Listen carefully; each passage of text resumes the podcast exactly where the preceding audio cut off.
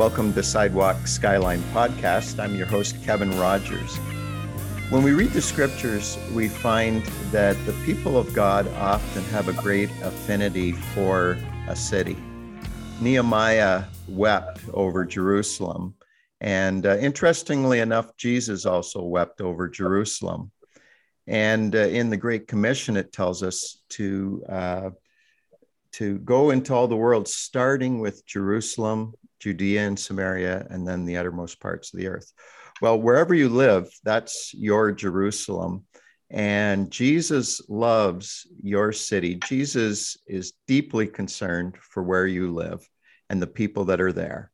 And uh, so today, um, we are going to uh, do an exploration on one of my favorite cities in the whole wide world, and that is Montreal. And uh, so I've got some friends on here today uh, from Montreal.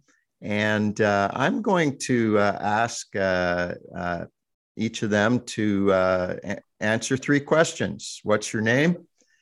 Where was the last place you lived before Montreal? And how are you spending your days following Jesus in Montreal? So um, let's uh, let's start with uh, let's start with you, Patty, and then uh, Cal and Chrissy and Jenna. Sure. Uh, my name is Patty Miller, and the last place I lived before Montreal was Hamilton, Ontario. Lived there for 16 years.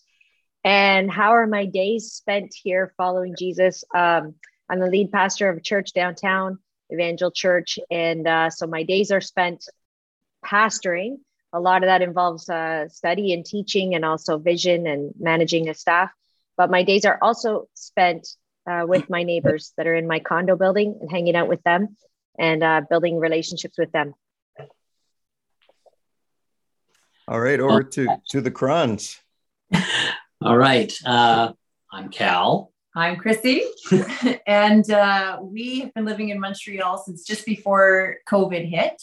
And so the last place that we were living before Montreal was in BC so we have this this is our second time living in montreal. We've returned uh, because we love it so much. So how do we spend the bulk well, of our days? well we start at uh, three o'clock in the morning and we spend 12 hours of prayer before we start our day. No of course not. Oh, uh, me too. I forgot to say that. Yeah. So, uh, no we are we are heavily involved with a food bank called innovation assistance downtown. In in uh, downtown montreal uh, that's where you would spend a lot of your time working with the people that come in there. And I am also involved with a new ministry that started during COVID called Appui de Point, which is the French version of Leading Influence, a prayer ministry, a prayer chaplaincy ministry for our politicians, which is actually all across Canada. Yeah. And we also do uh, mentoring of young young adults and uh, doing really kind of moving eventually into more of a chaplaincy role as well in the downtown area. Yeah, and Cal and Chrissy, you are uh, with Mission Canada, of course, and uh, uh, Tim Schindel, the uh, director for Leading Influence, has been a guest on our podcast, and uh, we had a, a fascinating discussion uh, that came out just before the last election cycle. So, um, and now Jenna, let tell us about yourself, Jenna. Yeah, my name is Jenna Smith. Um, I have never lived anywhere else than Montreal. So I was, uh, Anglophone babies are usually born at the Jewish General. So that's where I was born. And the Francophone babies are born at Sainte-Justine. And that's my childhood lore. um, and uh, I spend my days working uh, under my uh, mission, which is Christian Direction. Um, I was for 15 years the director of one of its gra- grassroots ministries downtown housed at Evangel, uh, Innovation Youth. And then we also started Innovation Assistance, which is the food bank that Cal and Chrissy were talking about. And I have recently moved into a more regional role um, called Engagement and Outreach. So working on large scope projects, um, equipping churches to become more active in their neighborhoods. Um, and Christian Direction is um, also a ministry that was born in Quebec by Quebecer Christians um, some of whom back in 1964, and some of those Christians were actually uh, members of Evangel Pentecostal, um, who said they needed they needed a homebred ministry that would minister to their own province and city. So, So, Jenna, you've uh, lived all your life in Montreal, and uh, what is it that uh, that keeps you in your city? Uh, you know, I'm sure you've traveled a little bit and visited other places, but uh, what what what do you love? Yeah, that's that's such a good question. So, I one of the trips I took at one point, I was in a, a tech assistant at the um, Worldwide Lausanne convention in South Africa back in, I believe it must have been 2013, around that time. And someone I had been at the breakfast table and someone asked me where I was from and then correctly assumed that I was perfectly bilingual. And she said, Well, if you have French, you really need to get yourself over to Senegal um, French speaking Africa because they are just, you know, desperate. And I just looked at her, this blank faced expression. I was like, why on earth would I go to Africa? I'm really happy ministering in Montreal. so, um, so yeah, uh, why do I stay in Montreal? Why I, this, this, is my home. Um, and, but I also uh, came to faith in, in a, in a Christian family, in a family of ministers um, and had a, a strong sense of the fact that I could easily continue to live my life as a Montrealer, but also engage in God's mission in this city, which is incredibly unique. Having traveled, I can say that. Um, so this is, yeah, it's it's to me, this is a this is a story of love that I have for the place that I was born mm-hmm. into. And and how about uh, you other immigrants to the city? What do you love about Montreal? I mean, what is there not to love about Montreal? uh, the weather, exactly. the potholes, the traffic. Like, come on, Chrissy. okay. I happen to love snow, so I'm okay with snow.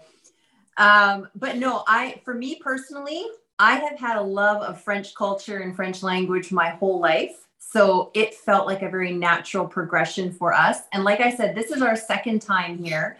Uh, we were here in 2003 until 2008 um, we also came as missionaries at that time under another organization. Also during that time, Cal ended up being on, or actually we both were ended up on staff at Evangel Church. So we have this weird connection that kind of keeps happening there with with Evangel. Um, but no, I the cultural diversity here mm. is is unbelievable, and that is de- a definite draw for us. We love that diversity. Yeah, that the multiculturalism would be my favorite part of the city of Montreal. Uh, just all the world, uh, just all around you, everywhere. It's it's just quite it's quite a very cool concept. I would also say just the way of life here. You know, there's the the old saying, uh, "the joie de vivre," um, joy of life that people have here. Um, I just find it very uh, refreshing and enjoyable. Um, and like Chrissy said, we lived here once before, and so we've always had this heart for uh, Quebec and this part of the world, and uh, really are thrilled to be back. No better place to be than where God wants you to be, right? That's right. That's right. So a lot of uh, a lot of uh, overlaps, the, and uh, it seems like Evangel might be the center of Montreal. uh, and uh, so, uh, Patty, you're the pastor there. Um, talk for anybody that's listening that's never been to Montreal and or never been to Evangel Church. Uh, tell us about that. Um, our church is uh, 105 years old. We actually predate our our fellowship, Pentecostal Assemblies of Canada. My understanding is we were the first um, evangelical Pentecostal Anglophone church planted east of Ottawa. Uh, we were planted by somebody named Charles Baker, more affectionately known as Daddy Baker, who um, just decided he just felt called by God. I got to plant a church here, and so so he did. Started a church, and uh, there's all kinds. Of the history is just sometimes overwhelming for the person that's the current pastor. The history is just huge. Aimee Semple McPherson came through this church at one point, and wow. uh, which is pretty huge for me. I, I, I admire her greatly. And um, the church now, so the church has been downtown in various places in downtown for the that entire time, and uh, we are committed to the city, the downtown of the of the city, and um, yeah.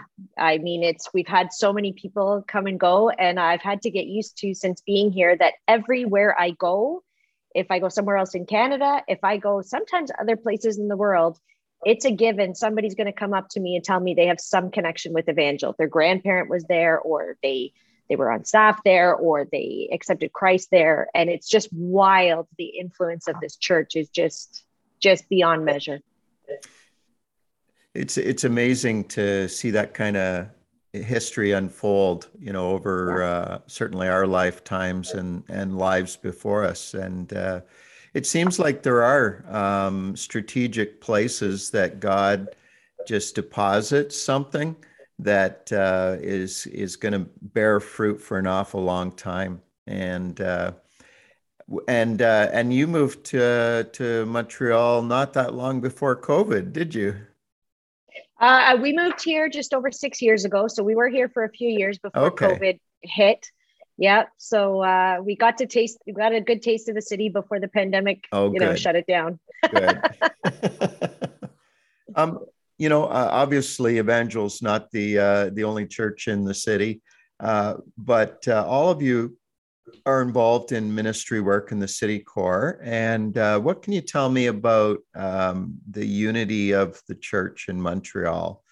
Uh, do um, people fellowship across across the aisle from church to church? Do churches tend to to silo? Um, is there a barrier between uh, language churches? And uh, just tell me what what your observations are about uh, the um, the unity and the uh, the sense of collaboration and working together. Is that there in Montreal?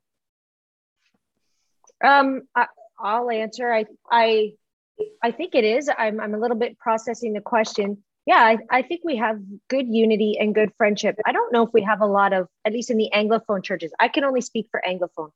Um, uh, I don't think we have a lot of formal collaboration. We don't do a lot of some do on the West Island and that. Um, but I find the friendships are easily built if you want to. And so uh, I have quite a number of pastors that I can go for coffee with any denomination whenever I want. And we we honor each other and we support each other. We talk about each other from the platform and just just honor the work that God is doing through all of us. It was one of the things that I learned when I came here. I was actually surprised by how warmly I was welcomed by different Christian leaders from different um, denominations and finally, one of them said to me, Well, there's not that many of us here. And so we stick together. And uh, that was a really cool thing. Mm. Yeah, I, my, my immediate thought is it's like anywhere. Like you're going to have some churches that collaborate really well together, and others that maybe silo a little bit more. But one of the cool things that I've seen, at least in the downtown area, there's a thing called youth church in which a bunch of church youth groups get together on a regular basis. I think it's once a month. And uh, in fact, I think today or tomorrow they're going to be cooking up a meal for one of the homeless centers together. So so there's some great things. And then again being a part of a food bank we have connections with a bunch of churches as well so. So d- describe for me the the city. I know that that uh, montreal city limits uh, montreal is on the island uh, but then um, there are surrounding uh, communities um, is there a very distinctive island identity for Montrealers, or is it just all kind of blur and blend across the bridges? It's yeah, it's definitely an island feel. The greater Montreal area is very neighborhood centric. Every neighborhood has its very distinct identity, um, language, uh, patriotism uh, so, in that sense, Montreal's done a really good job in the last 20 years of giving, um, like, having a mosaic of distinct neighborhoods with each their own sort of like culture and um, business feel and urban landscape. Um, in a, but in another sense, the, the, the dynamics within the province of Quebec is that there's been a real disconnect recently felt in between rural and urban um, lines. And truly, in a recent conversation with a, a, um, a pastor who's recently moved here, um, she was sort of just asking me about different things trying checking out her intuition with me as to and she said i don't sense that the french english divide is as big as we think it was i think it's the urban rural and i was like that's exactly where i think we're headed um, is that we will some people will sadly come to the conclusion that the divide is no longer English and French. yeah. And, but yeah, they have to recognize that the divide is actually rural and urban, and that's going to have a real impact on some major decisions made in the province of Quebec. Well, well, I think uh, you know, in, in looking across Canada, there are some big cities that very much have a, a regional identity uh, or a provincial identity uh, then there are some that uh, are uh, have a national identity, uh, and then there are some that have a global identity. And I think Montreal fits into the latter. It's it's a world class city. Uh, it is is so connected to to the rest of the globe the the fringe question as to whether or not Montreal should be a city state rears its head every 20 to 25 years. The last time it happened was at the referendum of 95. Montreal was like, we should just be a city state. You know, like the, yeah. the separatism obviously is being decided by this city to the, you know, to the dismay of the rest of the province. So let's just be a city state went away. But last election, Patty, do you remember that? It was one of the candidates yes. was on his platform. I was like, where did this come from? But again, yeah. like, I don't, I, well, never say never. I don't think it's a real thing, but I think you're right, um, Kevin, in terms of like the Montreal is a global city. Mm-hmm, yeah. Mm-hmm. Well, I, I put in a motion that uh, Jenna Smith uh, be the mayor of the new city state. Uh, do I have a seconder? Oh, Second, third, all of it. all in favor. It's carried. All right. Like, nice that we stand behind me, Satan. Do not tempt me with this earthly glory. the Lord mysterious ways. yeah, yeah.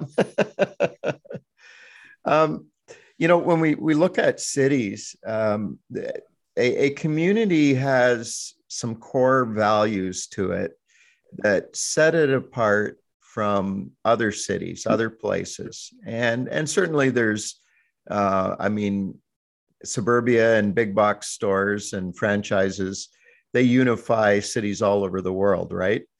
Uh, but um, but when you get to the heart of a city, uh, there's often um, values that uh, supersede and and uh, characterize uh, the the people that live there, the way that uh, they that the city views itself, uh, the way that people participate in civic life, um, and and I think that. Um, you know, if you were to go to Ottawa, um, you would say, well, one of the key values about Ottawa is is govern, government structure and uh, that that filters down to probably every aspect of life in Ottawa.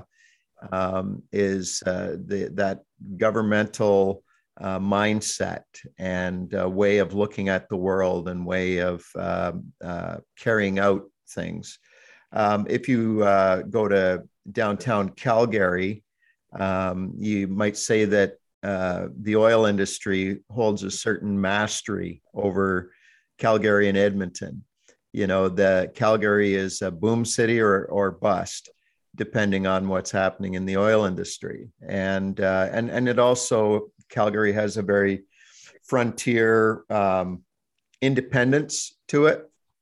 Mm-hmm. Um, and then, you know, you could even say that, uh, like if you look at uh, in Revelation when we look at the seven churches of Asia Minor that um, there's actually um, these values are so entrenched into location uh, sometimes that it affects uh, the worship of that people engage in what what influences them. So um, if if there are idols or strongholds over a city um, that that can there can be uh, tremendous strength from the values, but there can also be um, an excessiveness about it that uh, that kind of blinds people to um, uh, other values. So, talk about Montreal. What what what's the spirit of Montreal or spirits?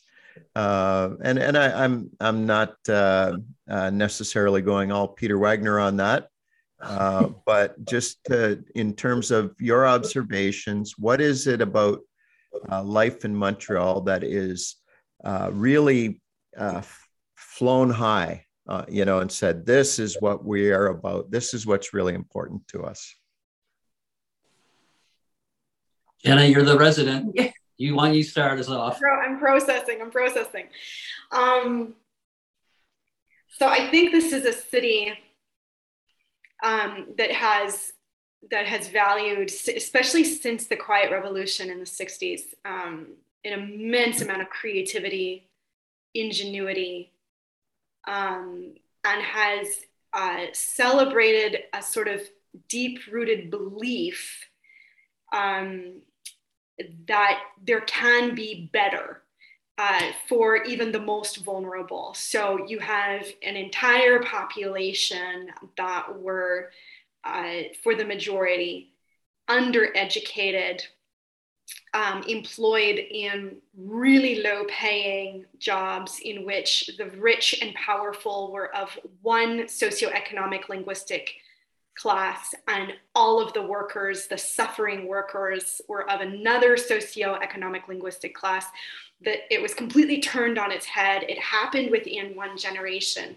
So that, like, you don't live through something like that in a city um, without that having a major stronghold on your belief system. Within within 10 years, they had the World Expo and then the Olympics. And this was in a city that was farmland and just like port port city, real you know blue collar coal industrial um, city, and then they went on to placing themselves within 10 years on the global map in terms of its center for art, industry, innovation. Um, and so with that came, you know, that spirit of, of we can just like roll this upwards and outwards it's I'd say that Montreal is very mobilized, like the, in terms of civic engagement. Uh, we have a neighborhood here, Rosemont, and apparently I can't remember what year this was, but Maclean's had said that it was the most mobilized neighborhood in Montreal. And you know, just an example of this, I walked into a cafe once um, in that neighborhood, got myself a coffee, used the washroom, on the wall of the washroom on a paper towel written in marker was and just taped. I mean it looked so ghetto. And it was like a you know gathering march against you know i can't remember what the cause was. Was probably the student fee levies at the time. Sat next saturday 3 p.m like 2000 people showed up you know? You, you can't make this stuff up. Mm-hmm. so that yeah, that would be, I'd say, sort of the the uh, sort of like the more um, humanistic belief system and and and values. What we see in terms of like, if I can use the word darkness, um, what we also see is just again the siloing of people so with great diversity also comes i think great siloing and we still see that um, and it comes you know theologically i think it comes from this this notion of scarcity this like fear of scarcity. There will not be enough. There will mm. not be enough. And you see it in the churches. You see it i think you see it a lot in um, the francophone protestant churches because they were burst out of an exodus from the catholic churches and there's still this real disconnect mm-hmm. um, this divide and this fear. Um, and you know coming from a you know you have a subculture of Christianity that feels its smallness. And so then what they do is they turn on each other. And so that's sort of like the flip side of that belief system of, of change and revolution comes also then this fear and, and divisiveness um, mm. that, uh, that is birthed from that fear. Yeah, just I, I would. oh, you go ahead first, Patty. Okay. That I have the weird sun just streaming in now, so it's this Beautiful. aura that I can't get rid of. Um, it's very angelic. Yeah. Um, Glory, hallelujah.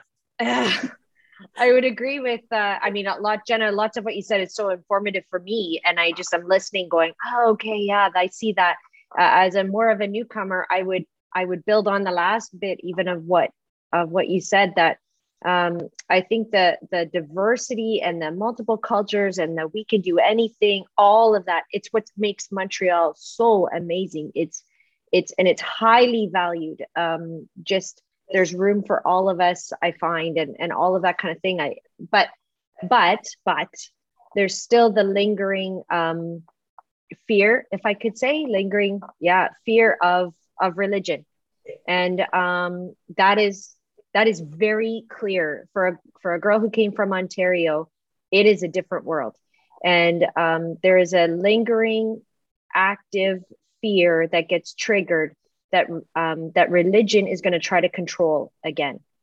Um, and um, and so there's and, and that then has led to an absolute like lack of knowledge completely about what christianity is or what faith is. So it's not just to my experience a lot of my experience in ontario was people sort of knew it but they were just bored of it. Here people literally they don't know what it is. They don't know what christianity is. They don't and and that's just a, a bit bizarre and also are quite hesitant to they're either really uh, entranced like ooh what's that?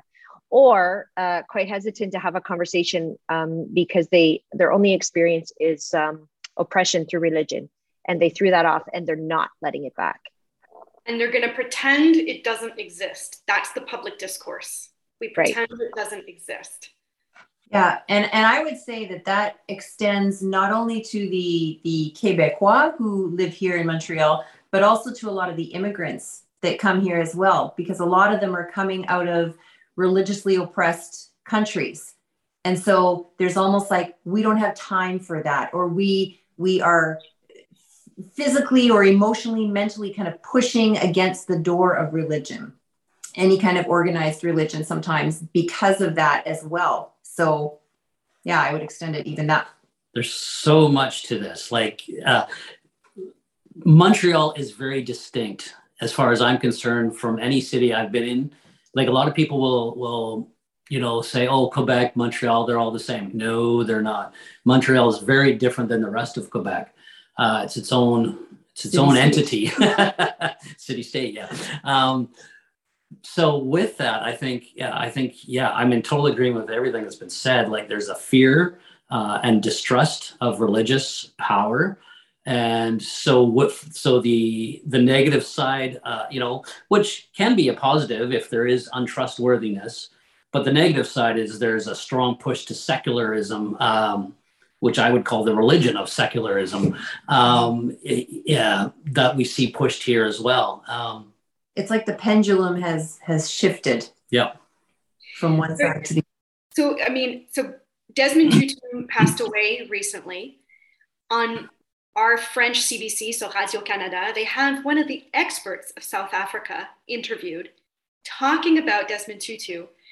And she says, I was, my husband and I just about flipped a switch.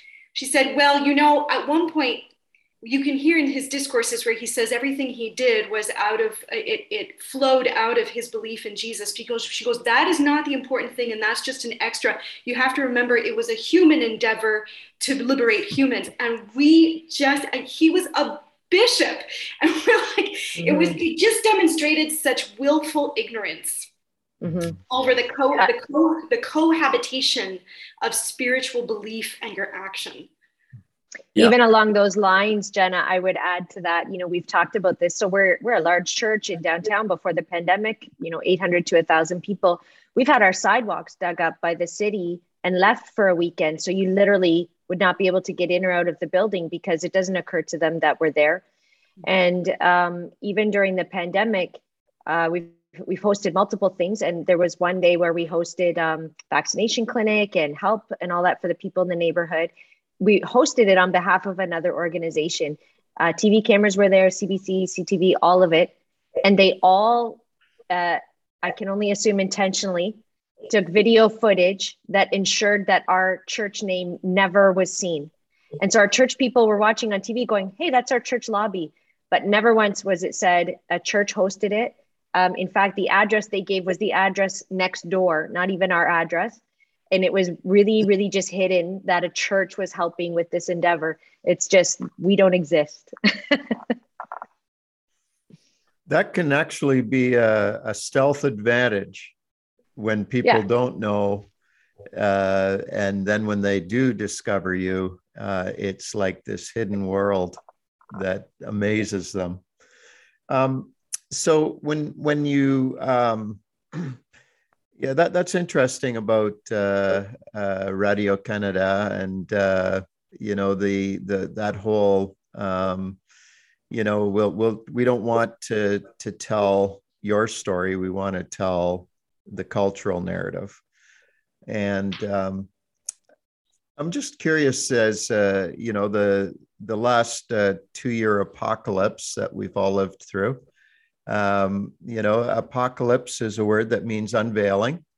And uh, through the uh, the pandemic uh, restrictions and shutdowns um, you know that that has a, an effect on everybody in the world in different ways. But i think one thing that it really does is whatever is in the heart of a person um, the, the the pressures and uh, the uniqueness of it brought what's in the heart out it unveiled it so that we could see what was in in the heart of people in our city but also uh, people in our church uh, people in our family. And uh, so I'm just curious that, um, you know, when you think back to um, these past two years, how did it affect you personally? Um, are you stressed out or are you feeling energized? What have you had to rethink in your mission and your relationship to the world around you as a result of this unveiling that's taking place? and still not over. I mean, we're recording in early March. Um, this this will come out a little later in the year, but uh, be interesting to to to see what what's what's what's been happening to you personally over the last couple of years. And there's crickets. I I I I hesitate a little bit because I've had a great two years, to be honest. Um, yes, it's been hard, obviously, with when you're de- dealing with uh, pandemic restrictions and all that. But I've just seen incredible opportunities through this pandemic, which has blown me away. I couldn't have made them. I think God mm-hmm. ordained so many things that I am just feeling so privileged that that I get to be a part of it. So I feel somewhat quite energized by this whole uh, time, and I think it's been a great for me, again, a good reminder that uh, as the church general, we need to be in the community and the connections within the community. Um, if we are willing to serve serve the community, the the opportunities are there. And so for me, it's been a it's been a really a good, a, a great two years. And again, I say that little little awkwardly because for some people it's been very very hard and so yeah. just for me i feel very blessed where what's happened for in my life in the last two years chrissy must be taking really good care of you these last couple of years i think i think for us covid was it definitely was a blessing in disguise and and i won't i won't lie and say that there were not days where i just i woke up crying um, because i thought if i have to spend another day at home i'm gonna I, I'm, I'm I don't know. I don't know what I'm to do. but, but um, it, like when we when we came here almost three years ago now, our intention was to take schooling for a year to take French language lessons, and that was that was kind of the extent as to that's what we foresaw. We didn't know what it was going to look like after that. It was let's learn the the heart language of people. Let's get tooled up for that and then whoever god puts in our path that's that's what we're going to do so covid was unexpected thanks to jenna's quick thinking and and just the the leading of the holy spirit that uh, innovation assistance began that opened up a whole new door into the community that we never could have even possibly dreamed of so that's that's why i say yeah like it really has been a blessing mm-hmm. yeah i would say um, you know, there's a whole mixed bag of what the experience has been. I mean, we we immediately at our church, and me personally, uh, we just live by the understanding God's not surprised. So therefore, He's still here. Let's just figure out where that is and lean in.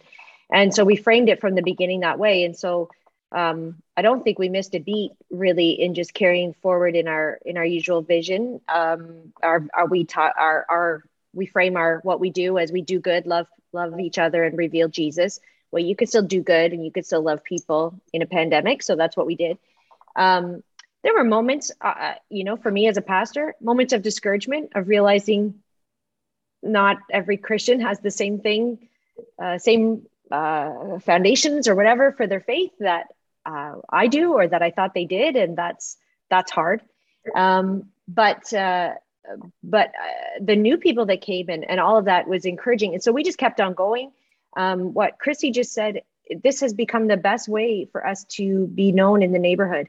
Uh, the the food bank, everybody knows about it now, and um, uh, Innovation Youth. I think you guys moved in during the pandemic, or maybe just before and into our space. And now I have invitations and connections with with community leaders um, that I never had before the pandemic. And it's because we could sort of work through third parties that were using our space and just say, you can use our space for whatever you need. And that just really increased our um, ability to work with city officials and with community organizers. And so uh, we have been told now how visible we are when I don't think we were visible two years ago. And it's because uh, we've worked really hard to serve our community, whether in our name or in somebody else's name, which we often do. We serve through others. Um, but it has really improved our reputation and so so that's been a good thing and i would just say at the end just to make it not you know all sunshine and roses frankly, I also hit a wall of exhaustion in December and went to halftime in January because I just was so tired from all of the pivoting. But overall, um, it's it's God has been present and God has been faithful, and of course that is true. Why wouldn't that have been true? Yeah, I I would say um, the there's been a real um, reflection around vocation um, not just for me, but just for the ministries that I've been involved with. And so yeah, I, I would say that um, being able to open up a food bank the way that we did in the space of Evangel and working with Cal and Chrissy has been just one of the joys of my life. Um, that that was just one of the, the biggest honors that I've ever been able um, that has ever been given to me.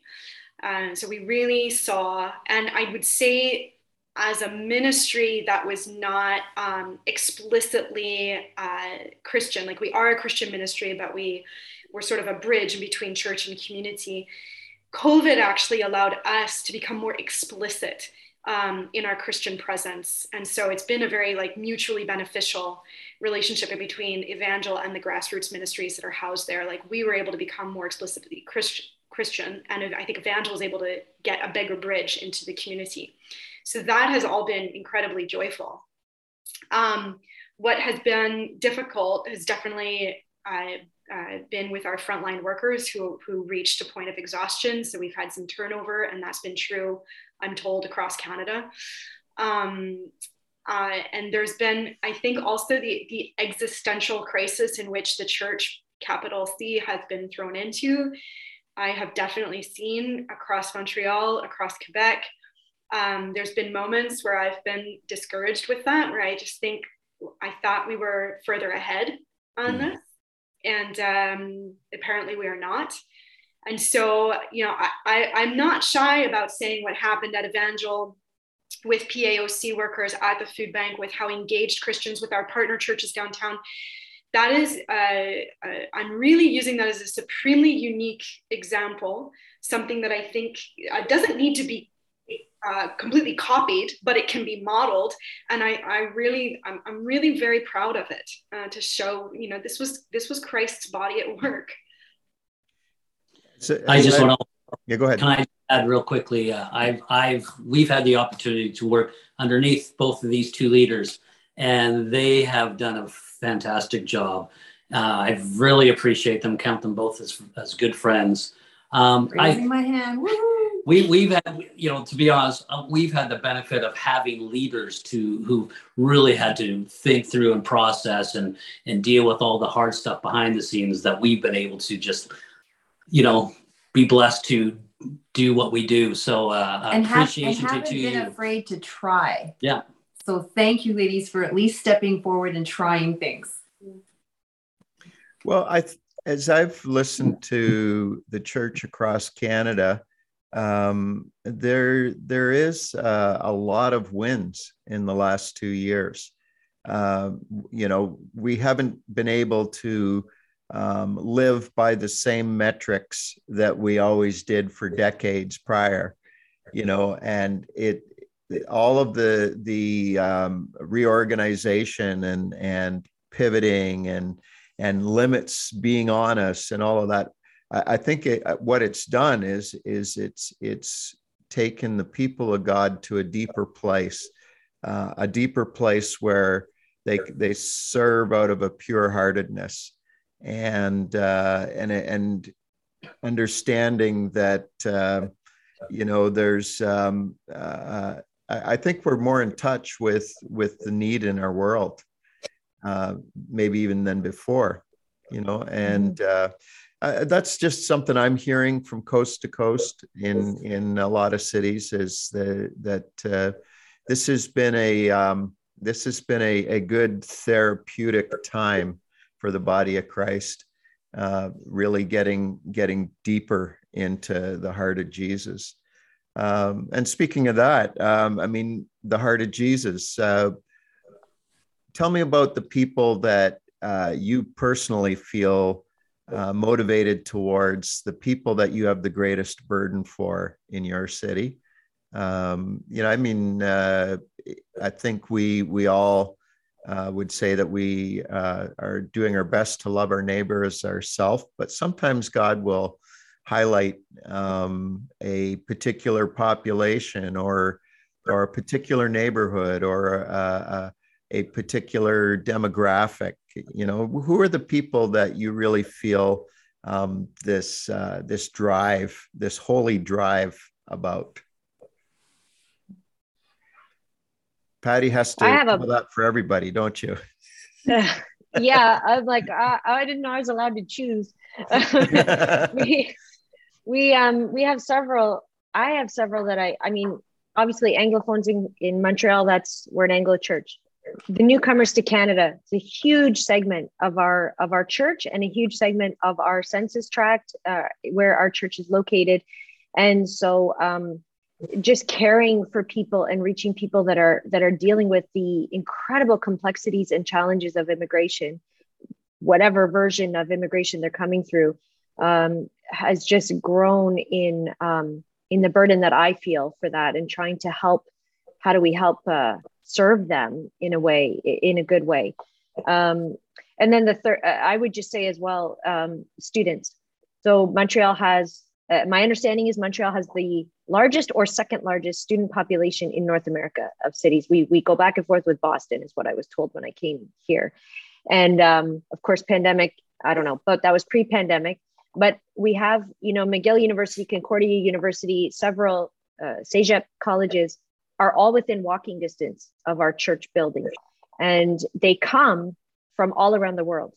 And so so to to be able to serve students and we do that i mean we do that a little bit through our church we do but we also support campus ministries that people in our church are involved in because these are going to be the world's future leaders like around the globe and if we can bless them and minister to them and help to disciple them and serve them while they are here uh, frankly, it doesn't really benefit us much. It just costs us money. But hopefully, hopefully, it helps to make a difference in discipleship in world leaders of the future. So uh, to me, that's a big um, that's a big area that I care about. Yeah, we'd, we'd be very much in line. Uh, immigrants have been huge. Um, I think it's opened our eyes to having so much contact now with so many immigrants the it's opened our eyes to how difficult it can be to go through the process of mm-hmm. moving to Canada, which is something that we've obviously taken for granted because we're Canadian citizens. So, learning how it can be difficult and how it's changing their lives Um, and so just helping them walk through some of those steps too.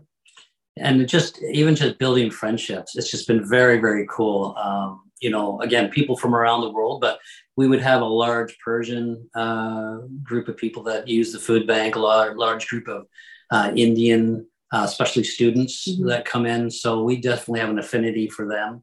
Uh, young people have always been something that I've had a great affinity for. And uh, even last night, I was out for dinner with one young Indian student who uh, who is also a volunteer at the food bank. And yeah, so those would be some of the ones that we just love. But yeah. I kind of we as Chrissy had said earlier, we, we kind of view it as whoever God kind of puts in our path, that's that's who he's calling us to at the moment. Yeah. So and I think too, like we haven't been able to have a lot of people in our home during COVID uh, with the restrictions, but those that we have been able to have, almost all of them are contacts that we've made through the food bank. Yeah.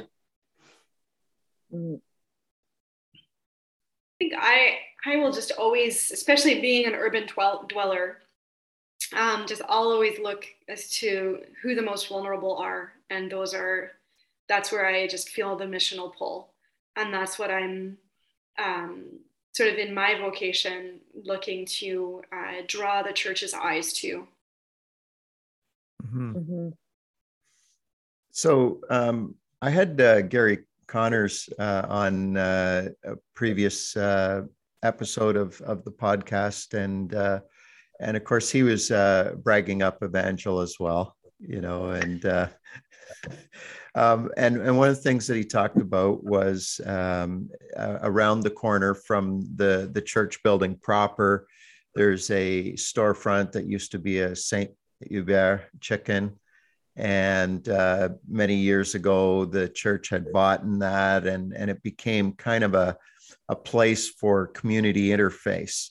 Uh, it's it's right on Rue de Saint Catherine, and and it's uh, just very uh, street street level, street friendly, and uh, you've done a lot of great things out of that space. But then he was telling me that uh, that place is going to be demolished, and a 14 story is going up in its place. So tell me what what's going on there and what what that's all about. Yeah, that's uh that's an ongoing thing. Speaking of COVID delaying things, uh, we just keep on going. Maybe next week, maybe next week.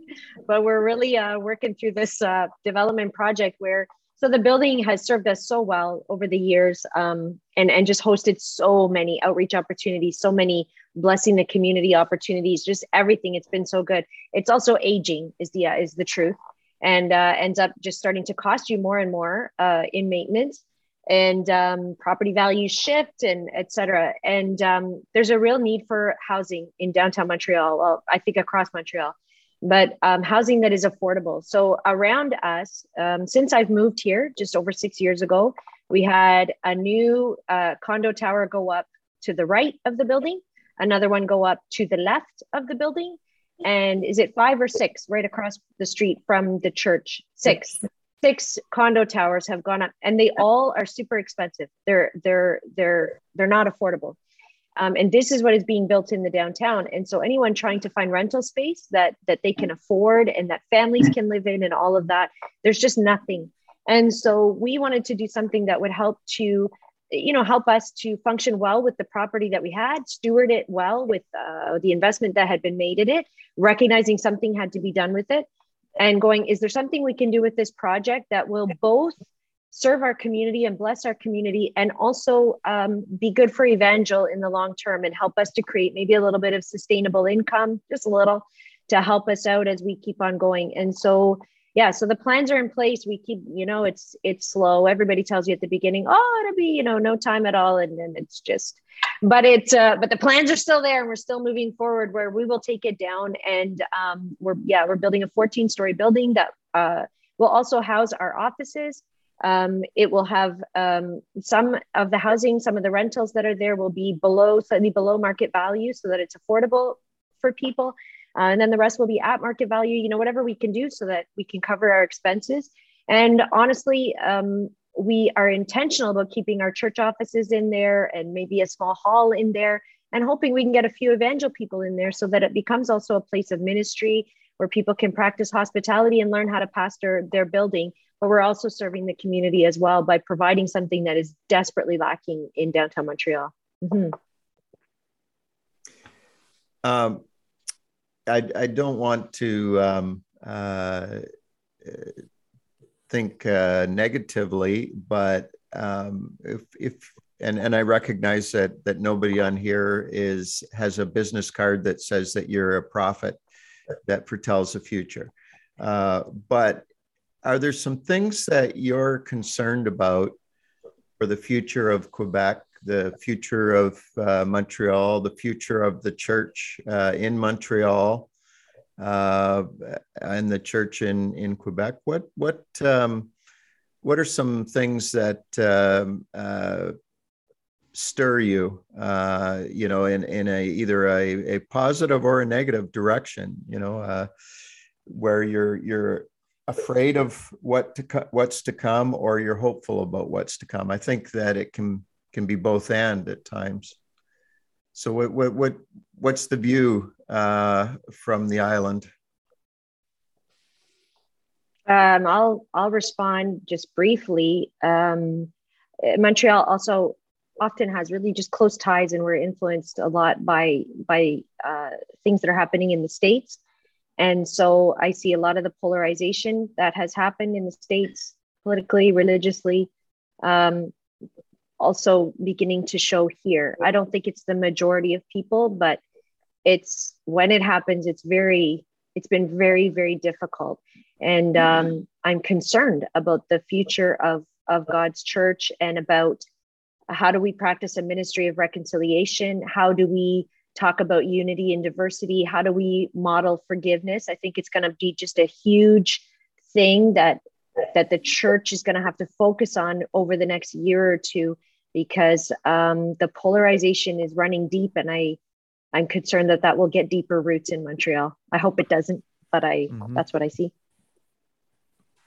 yeah so just to add to that i think the the thing that you know, I obviously I think we've seen it throughout the world that there's been kind of a weeding out process within the church from COVID, um, as as maybe some people who were kind of cultural Christians have kind of f- faded off.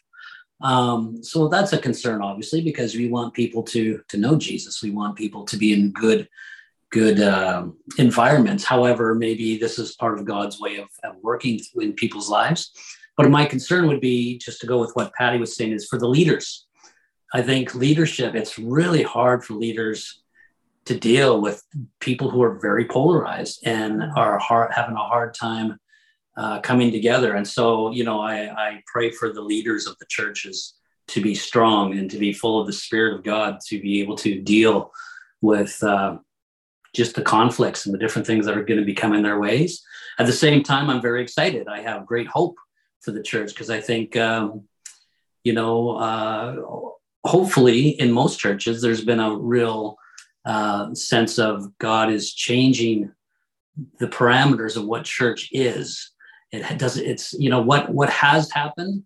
Um, you know whether you like it or not really hasn't been overly effective in the western world for quite a while i think and so hopefully god is good is is planning a new thing to happen. And so, and, and again, even the engagement uh, that I've seen different, different churches engaging in the community because of COVID, I think has been very helpful and healthy as well.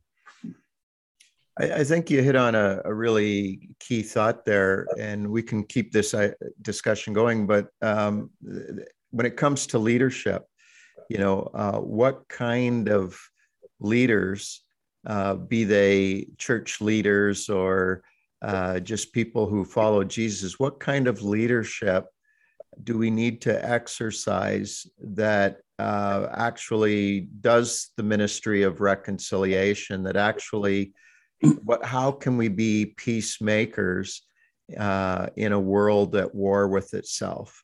Um, I'd, I'd love to get hear some of your thoughts on that, and uh, also as we're we're talking about uh, things in the future that you're hopeful and afraid of? Yeah, to, to pick up on what Cal and Patty were saying. So I'd say um, it's it's been hard for leaders, and in Quebec we already did not have many. um, many leaders. At the same time, we didn't have very many disciples too, and so you would see a lot of uh, in in church movements. You'd have a lot of leadership training, um, and interestingly, not so many resources on discipleship making. Um, and so there was like a, a double-edged sword there. Um, I fear uh, the rise of nationalist extremism. Um, Quebec has not been shielded of that. We had the mosque um, massacre uh, several years ago before COVID, and that was an act of nationalistic extremism. And I fear that that is an ideology that would kidnap theology. Mm. Um, and so, in the world of polarization, I, I would love to see leadership take that very seriously, um, do the granular theological work on it, and do the contextual work on it of, how it plays out in Quebec and in Montreal. Yeah, I and I thanks for that, Jenna. And I would add to that that I think um, Kevin, you asked how do we model reconciliation and all of that, and um, I think it's an ongoing. I, I know this is maybe this just sounds cliche. It doesn't happen in one day. It's an ongoing. We say this over and over again. I mean, this Sunday for us, this coming Sunday, as we're recording, is the first time we're able to open without any restrictions um, in two years. And uh, part of my message will be not everyone is comfortable here. We've all doubled down on various opinions and thoughts and all of that. And we're going to have to learn how to be in relationship again and how to give grace to each other. I mean, I think language like that is going to be probably really frequent coming out of my mouth. I think there's also um, a real need. Uh, maybe this ties in with what Jenna was saying a need to um, feel the feelings and allow lament and grief where it needs to happen um, and we've done that a few times over the last couple of years. We've done that over um, uh, racism against the Black people. We've done that about the Indigenous residential schools. We have stopped as a church and said, let's just talk about, let's talk about the pain that has been here. Let's talk about, let's allow this to happen. And for me, that's a little bit new. Uh, probably my upbringing includes a lot more just, you know, victory and joy and just keep pushing through. And uh, it's been a little bit new to go, let's slow down and grieve where we need to grieve because I don't think you can have reconciliation without having grief. And you can't you can't have forgiveness without acknowledging that something went wrong in the first place or there's nothing to forgive. And so to be able to talk about at times and just give people the freedom to say, I'm hurting over this. My relationships have been strained. These are things I'm going through, and then be able to process from there. I think that probably will be a big part of our journey as a church one of the things I, I kind of try and figure out is the, the sides of empathy and kingdom focus.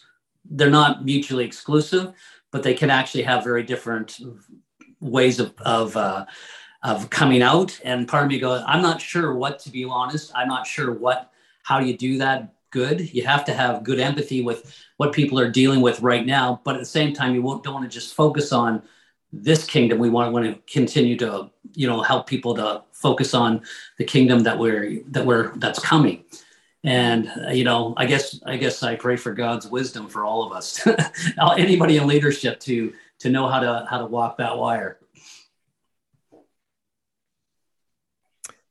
well i, I have one one last question uh, for the gang here um, in scripture uh, Jesus says, Pray to the Lord of the harvest to send laborers into the field. And, um, you know, when, when you think about uh, the, uh, the need for um, leadership uh, from Christians in Quebec, leadership from Christians in Montreal, uh, some of you have come in to lead uh, though you're not native, but uh, from among the people that are native to to where you are. Um, what does uh, what kind of leader uh, do you think we need to to pray for? Um, I mean, uh, Jesus knows better than we do what kind of leaders are needed, but what do you see? And and what kind of leaders do you dream about being raised up and uh, reaching Montreal? Um, for me, I would say I mean, I, I knew, so I'm I'm trying to answer with humility. I think the leaders that we need in Montreal are leaders who are prepared to to be patient and to to stay. Uh, when I when I moved here, I was shocked at how many times within Evangel and outside Evangel, Christians asked me how long I was going to stay. And I thought that was such a weird question. And finally, somebody said to me, People don't, pastors don't stay in Montreal. Ontario people don't stay. And uh, somebody else said to me, "We don't have we don't have grandfathers in ministry here. You know, we don't have grandparents. They just they just leave." And so I think we need leaders that understand it's different here and it's really hard work and it's a different culture and and the work has to be done to to engage that culture with humility and with love and with grace and realize it's not the same as wherever you pastored before or led before. It's just not. Um, and I guess then the last thing I would say is we need leaders who, um, I mean, I'm showing my bias in my approach to ministry. Quebec, Montreal, they still remember being oppressed by religion. And that's important and so, to me, leaders that will come in and are willing to take the time and do the hard work of just demonstrating that they're not a threat and that the church can be something that is good without being oppressive and without being pushy.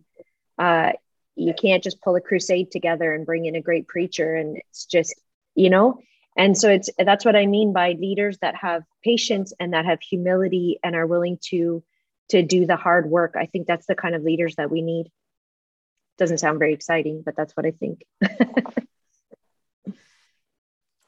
yeah, to me, it comes down to embodying Jesus, you know, engagement face to face with people. I think, uh, you know, I've, I've been in ministry long enough to see a lot of people who talk the theory um, about what it means to love people and love Jesus and it's, it's a different thing to actually walk with people down their their paths um, and so to me, it's just uh, being able to be authentic and loving and real, and obviously with the call of God. You know, um, it's a it's a beautiful thing when when God leads people in a direction, and and they're and they're and they're they humbly walk that path and engage with people and love on people as best as they can. So, you know, I'm a, I'm a simplest, you know, just go, go with the simple, love God, love your neighbor. We're good. I think as Patty said too, like not like they, they need to be willing to understand it does take time.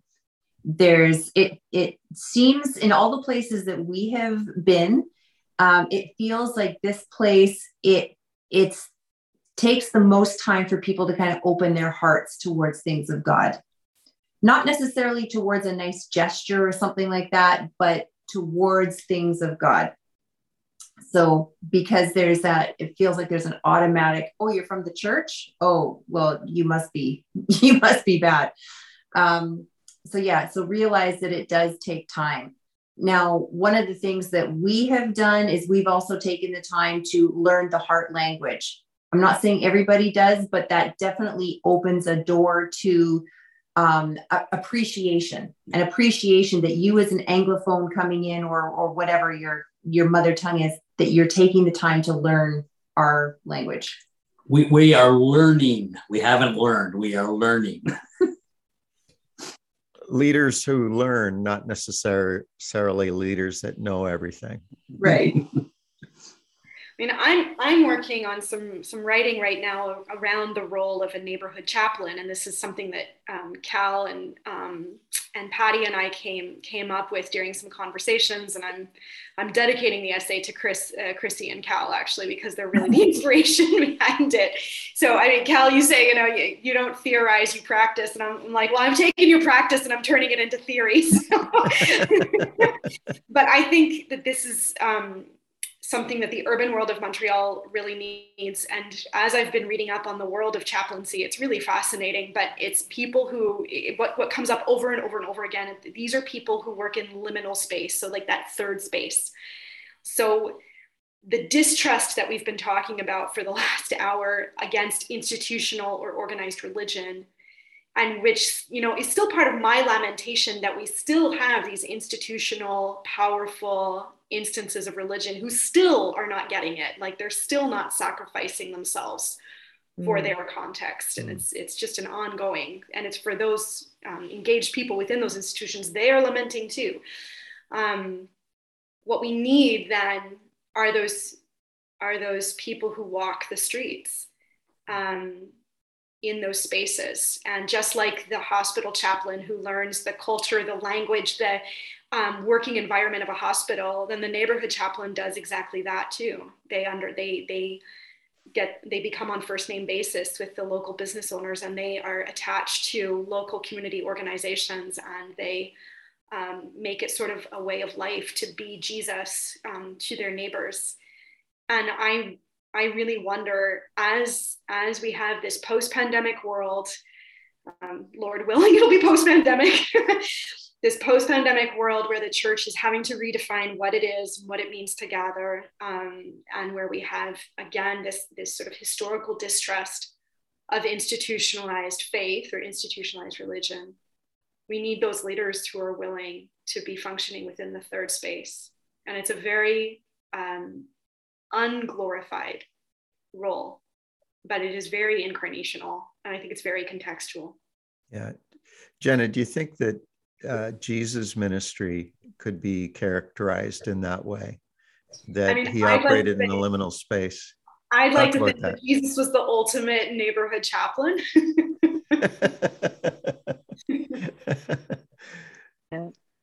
yeah, well, this is this has been a a uh, rich conversation, and uh, you know the the the wealth of this conversation comes from the riches of god that have been placed in each of you. And uh, so i hope to uh, visit uh, montreal again one of these days and uh, we'll we'll have to we'll have to look each other up. So au revoir mes amis. Au revoir, au revoir. Hey everyone it's kevin uh, for the next few episodes of Sidewalk Skyline podcast, uh, we're going to be featuring content from the Our City Toronto uh, conference.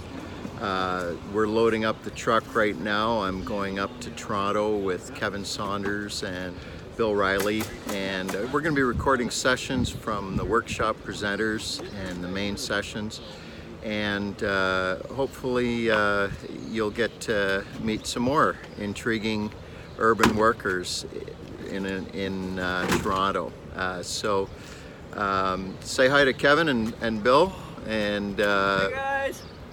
say hi Bill. Say hi. Hello everybody. Until we're back with uh, some content on our next episode from our city, Toronto. This is Kevin Rogers, and you've been listening to Sidewalk Skyline Podcast.